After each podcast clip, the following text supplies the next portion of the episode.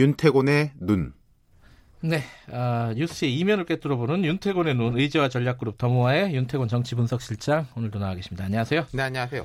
총선 얘기 좀 이어가 보죠. 네. 어, 인재 영입 그리고 반대로 올드보이들의 컴백. 뭐 그렇죠. 같이 막 얘기 나오고 있습니다. 그러니까 지금 이제 관심사는 뭐 누가 빠지고 새 인물을 어떻게 영입하고 이게 여야에서 쫙 이런 이야기 시작되지 않습니까? 네, 되게 물밑을 보면은 네, 국회를 이런저런 이유로 떠났던 이제 중진 내지 원로급들 준비 조용히 하고 있는 분들 상당히 있거든요. 그래. 이분들이 이번에도 컴백 못하면 아예 정치를 떠나게 될 위험도 있다. 음흠. 그렇기 때문에 이제 좀 총력을 다하는 것 같아요. 구체적으로 어떤 사람들이죠? 자, 주로 한국당에 많습니다. 김태호 전 경남지사, 예, 예. 오세훈 전 서울시장, 이왕구 전 총리, 이인재 전 의원, 그리고 음흠. 홍준표 전 대표까지. 네. 다른 당에도 없지는 않지만은 좀 경우가 좀 다른데 그래도 이제 몇 면들을 보면은 손학규 대표, 민주당은 김민석 전 의원이 있어요. 방송 출연 요새 자주 하시더라고요. 그렇죠. 예. 그 임종석 전 시장도 돌아와야죠. 음, 음흠. 예. 그 한국당 인사들이 좀 눈에 띄어요. 그렇죠. 아 맞다 이분들이 있었지. 음, 맞아요. 분들이 많지 않습니까? 존재감이 있었던 분들이에요. 예. 특히 이제 오세훈 전 시장은 지난 2월 한국당 전당대에 나와가지고 2등했어요. 아하, 예. 황교안 현 대표 이어 2등인데 당시에 만만치 않은 득표를 보였고 네. 오전 시장의 이 보수진 상품 가치라는 게 중도의 상징. 음, 황교안 너무 보수적이지 않냐라는 데 대한 항상 대체제로서의 네. 상징성을 가지고 있는 거죠. 음흠. 그리고 이제 홍준표 전 대표도 다음 대선 한 번 더 나간다 이야기 뭐 강하게 하고 있고 페이스북이나 유튜브 통해서 존재감을 지켜나가고 있고 근데 아까 말씀하신 다른 사람들은 잘 안 보였어요, 사실 그러니까 지금까지. 김태호, 이왕구, 이인재 아 이분들이 뭐 하고 있지 그러니까요. 싶은 분들이지 음, 않습니까? 그만두신 거 아닌가? 이런 생각도 예. 들고. 음. 이게 이분들 컨셉은 공천을 받느냐 못 받느냐 별개로 본인들 의지 강하다 무소속까지 아, 그래요? 불사할 인물들이다. 음. 그리고 험지 출마 이런 것보다는 일단 도로 들어오고 음. 보자. 뭐 과거에 그런 말이 있었어요. 국회에는 물구나무 서서라도 들어와야 된다. 뭐 험지 이런 게 중요한 게 아니라 일단 들어와야 된다. 네. 그런 이야기가 있었는데 자 김태호 전 지사 같은 경우에는 경남 거창군으로 시작했는데 경남지사도 지냈고 국무총리 후보자도 지냈고 또 그 경남에서는 도청 소재지는 창원이네요. 그 옆인 이제 김해에서 재선 의원 지냈는데 음, 네네.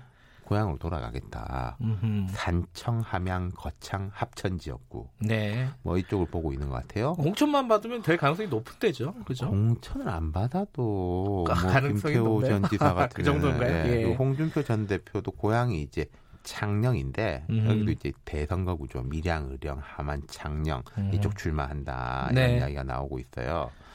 홍전 대표는 그런 이야기 했습니다. 난 지금까지 나만큼 험지에 나온 사람이 있냐. 그런가요? 음. 서울에서 이제 뭐 동대문, 뭐 음. 이제 송파 뭐 이런 데 나왔는데 그렇군요. 예, 의미 있는 지역에서 출마하겠다라고 하고 있고 또 바로 이분 이제 별명이 이제 피닉제 이인재 네. 전 의원. 그 지난 5월에 충남 논산에서 변호사 사무실을 조용히 열었어요. 그래요. 예, 음. 지금이 이제 11월 됐으니까 이미 6개월 지났죠. 논산, 계룡, 금산 지역구에 도전장을 내밀었고요.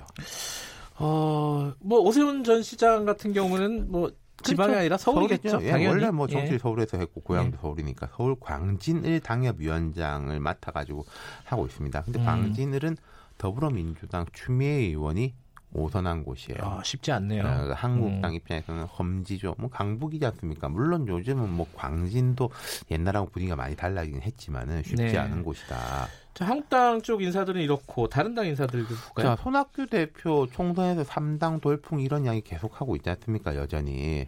근데 제가 볼 때 지역구 나오기는 쉽지 않을 것 같고요. 음. 현재 바른미래당이 이틀 그대로 총선으로 이어질 가능성은 높지 않은데 네, 네. 아까 뭐 박지원 의원하고 어떤 좀 이렇게 뭐 연대 같은 게 있을지 모르겠는데 뭐 네. 지금으로도 비례 가능성이 높은 것 같고 김민석 전 의원은 이 지명도에 비해서 이분이 국회를 떠난 지 되게 오래됐어요. 16대 국회 이후에 못 들어온 거거든요. 아, 그래요. 나이 워낙 이분 30대 때 국회의원이 됐어가지고 지금도 나이가 많지 않은데 음. 20년 동안 거의 원외에 있었으니까 지금 서울 영등포올에서 표밭을 갈고 있는데 여기는 이제 경쟁자가 민주당 신경민 의원이에요. 음, 현역 의원. 여기도 어렵네요. 쉽지는 않아요. 네, 여기는 그죠? 이제 일단 내부 경합 음. 이 중요한 거.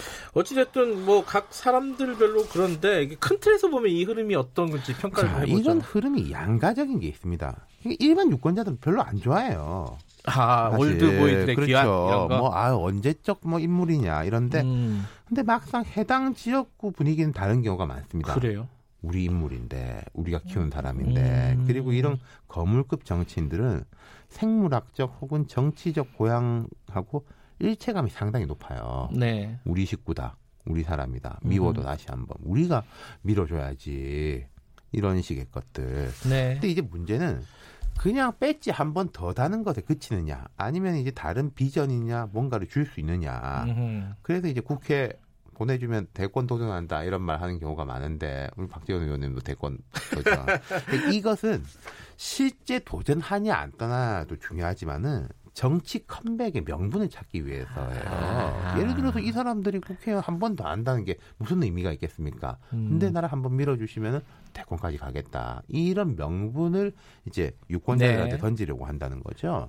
또 하나 짚어볼 것은 이 개인의 정치적 재도전하고 당의 이익이 일치하느냐. 음흠. 당의 전반적인 총선 전략이나 지역적 전략. 이번은 우리가 좀 이런 컨셉으로 가야 되는데 이런 분들이 부각이 되면 좀 흐트러진다. 음. 내지는 이런 지역분은 사실은 우리가 정치 신인 보내도 충분히 될 수 있는 데인데 음. 우리 당으로서는 네네. 아니 이런 사람이 그 말하자면 티오 하나 깎아 먹냐 음. 이런 식의 이야기들이 나올 수 있다는 거죠. 그래서 음. 아까 제가 조심스럽게 뭐 무소속까지도 볼 수 있지 않겠나 이분들 중에 일부는 무소속 갔다가 당선돼서 돌아가는 경우도 많거든요. 이 이해찬 대표도 무소속으로 갔다가 당장 이해찬 대표 당 대표까지 음. 하고 있지 않습니까? 알겠습니다. 전반적으로 한번 살펴봤습니다. 고맙습니다. 감사합니다. 윤태곤의 눈이었습니다. 김경래 최강시사 2부는 여기까지고요. 잠시 후 3부에서 뵐게요. 일부 지역국에서는 해당 지역 방송 보내드립니다.